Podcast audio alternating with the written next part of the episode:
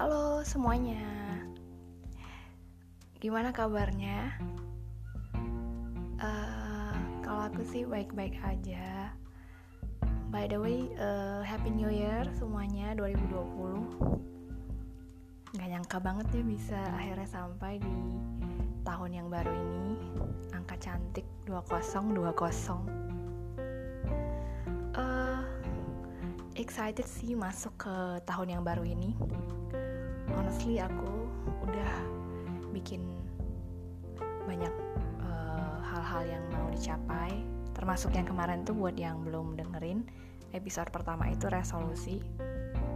Itu beberapa resolusi yang mau aku seriusin di 2020. Masuk ke tahun yang baru ini uh, especially teman-teman yang lokasinya di Jakarta Jabodetabek sekitarnya.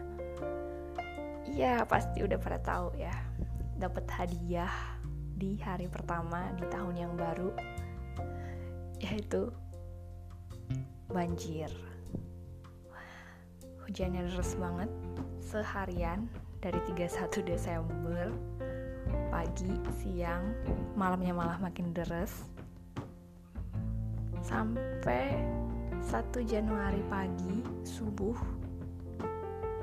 dan berlanjut ke siang bahkan sampai malam itu masih hujan. Dan kalau mau ditanya apakah aku kena dampak banjir? Jawabannya adalah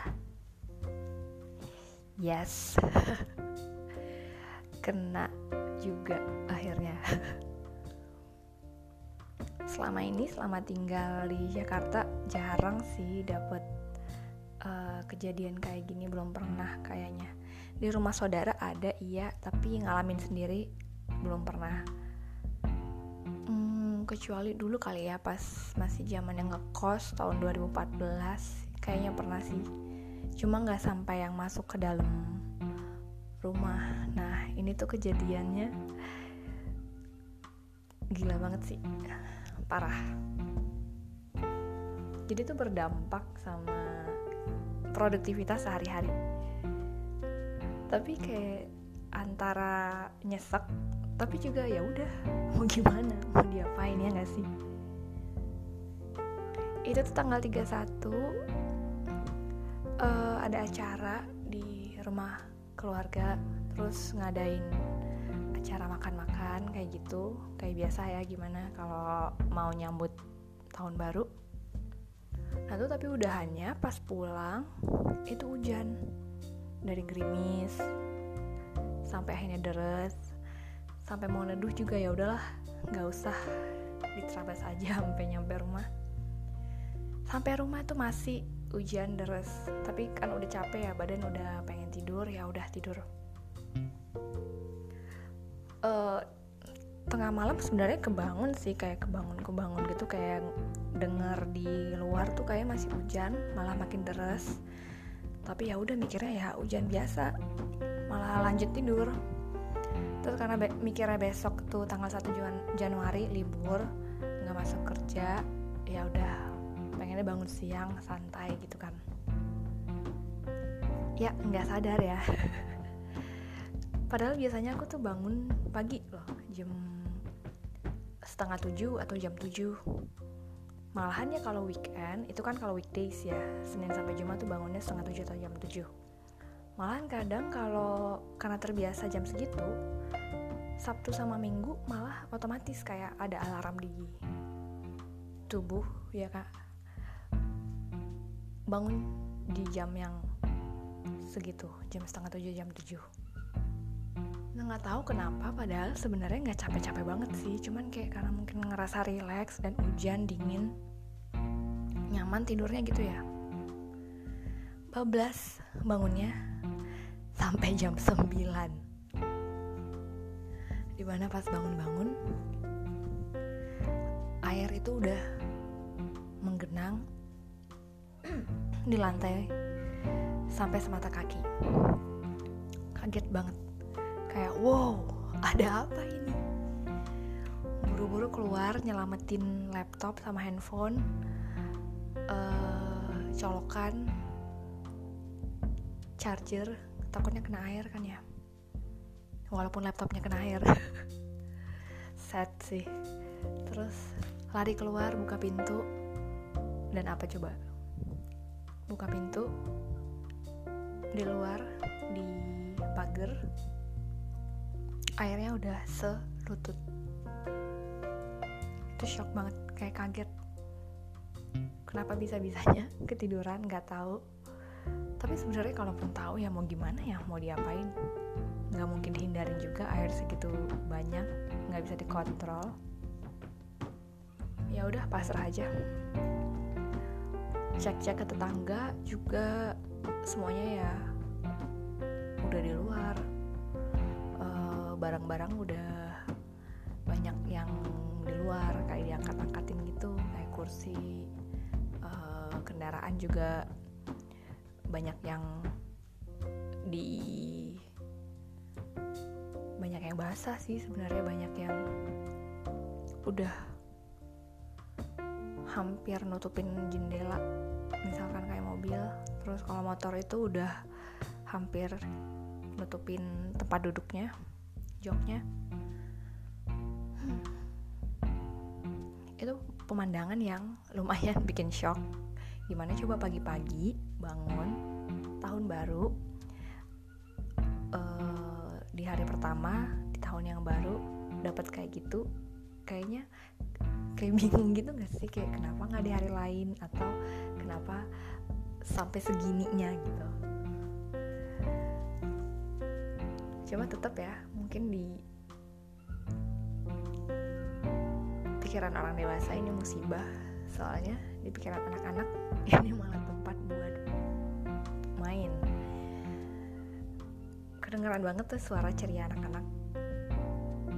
Main main air main kayak lompat-lompat main bola terus main pakai kapal-kapalan gitu boat yang kecil-kecil jalan lari-lari sama teman-temannya.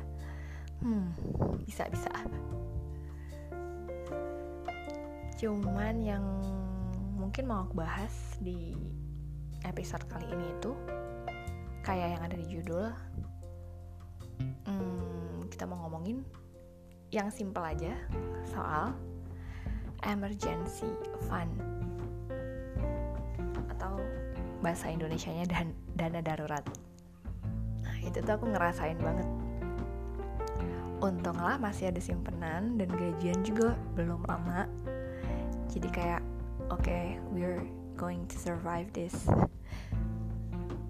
Tapi yang lumayan fatalnya itu di rumah pas lagi nggak ada makanan. Kayak lagi nggak ada nyiapin. Cuma ada telur dan uh, minum ada. Tapi bahan makanan yang buat dimasak itu lagi pas lagi nggak ada lagi belum beli akhirnya kita harus beli basah-basahan banjir-banjiran jalan kaki buat beli di warung. Itu kocak sih. Dan untungnya kita nyimpen duit cash.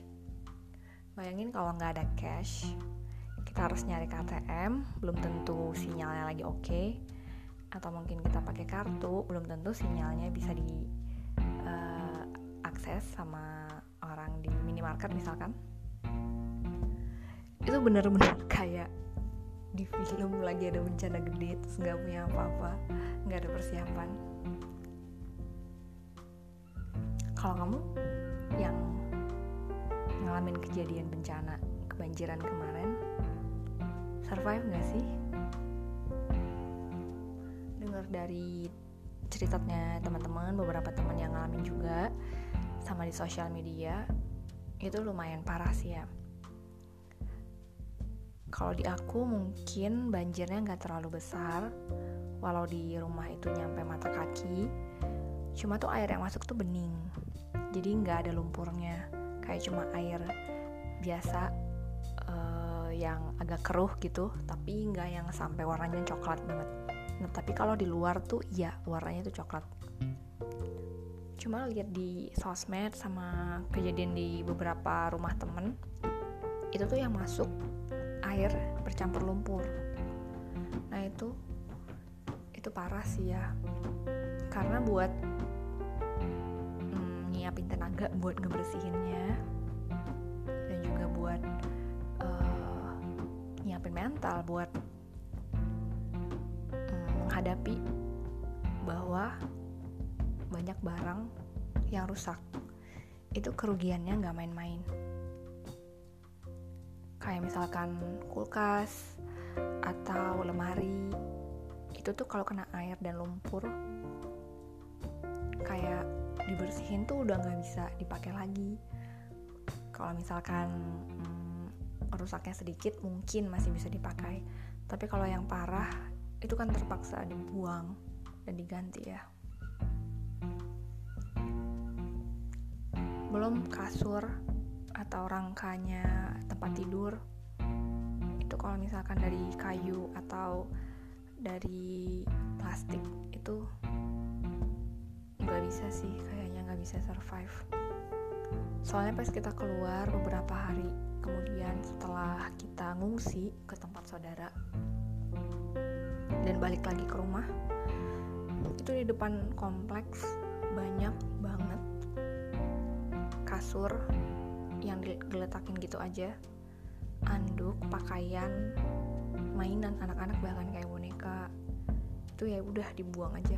Mungkin karena udah males ngebersihin atau memang udah ya udah. Kayaknya susah juga ya kalau misalkan ngebersihin kasur kayak udah lembab berjamur. Parah sih. Yang bikin unik itu ini kejadian bener-bener merata biasanya kan cuman terfokus di satu tempat di satu lokasi. Ini tuh curah hujannya pas kena ke hampir semua area Jabodetabek kayak kena semuanya. Dan itu lumayan bikin orang shock sampai berhari-hari masuk uh, beritanya di TV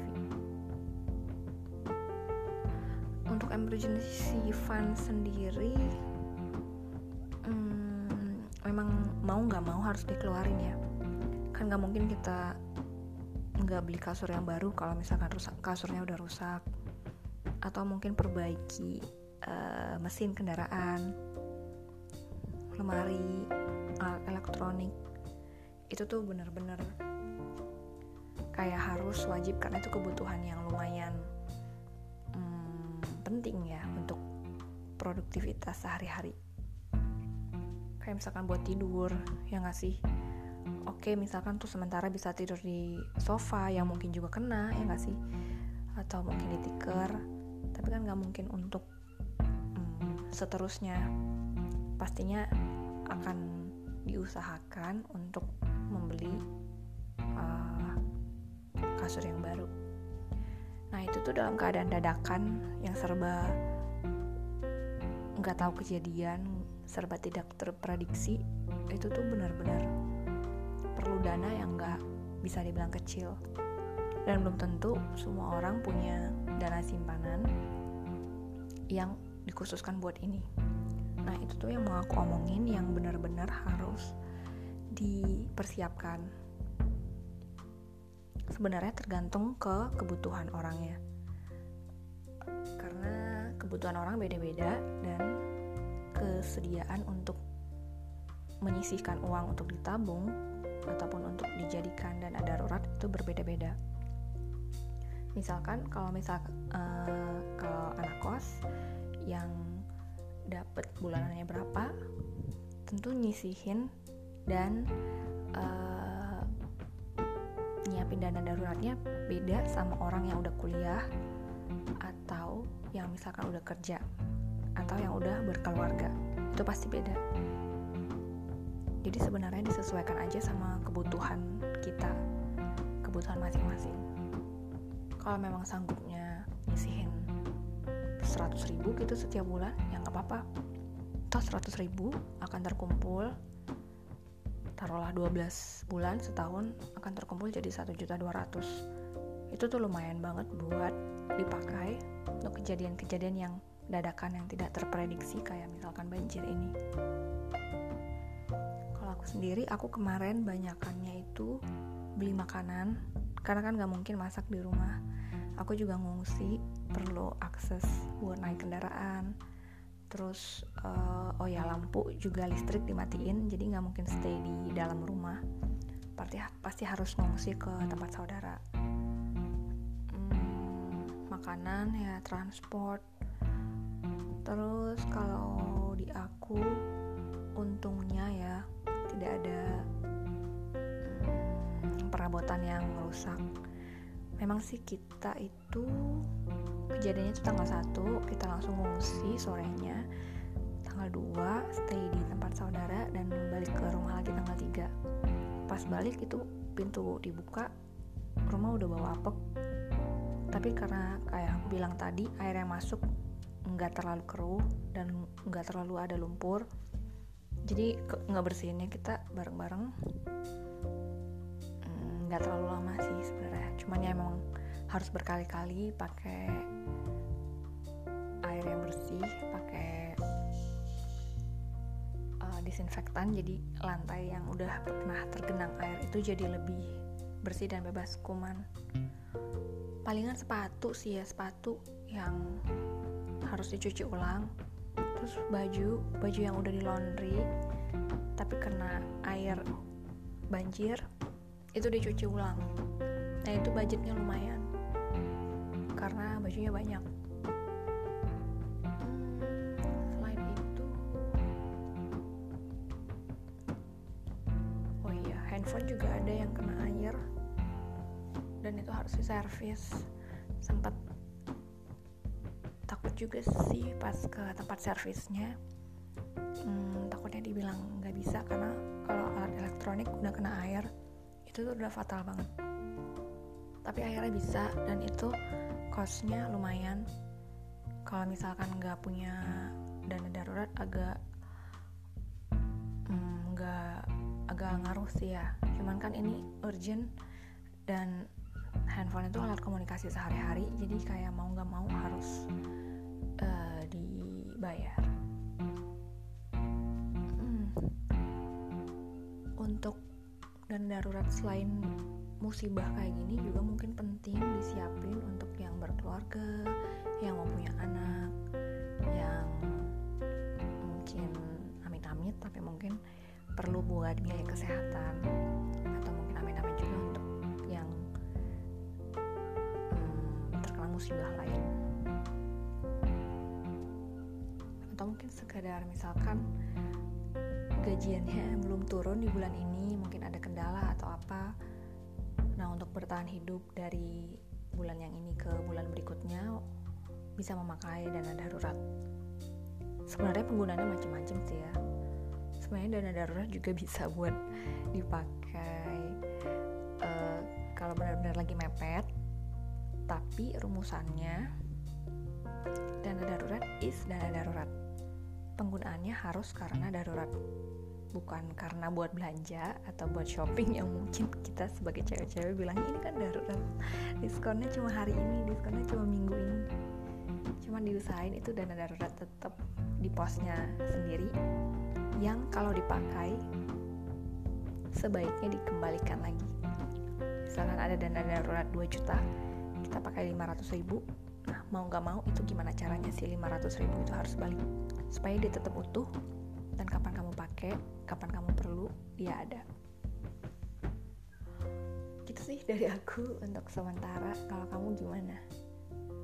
Share cerita tentang penggunaan dana darurat atau kejadian yang bikin kamu akhirnya pakai.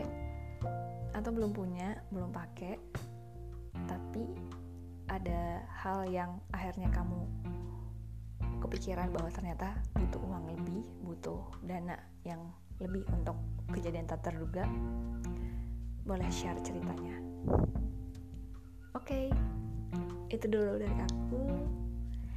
See you on the next episode. Bye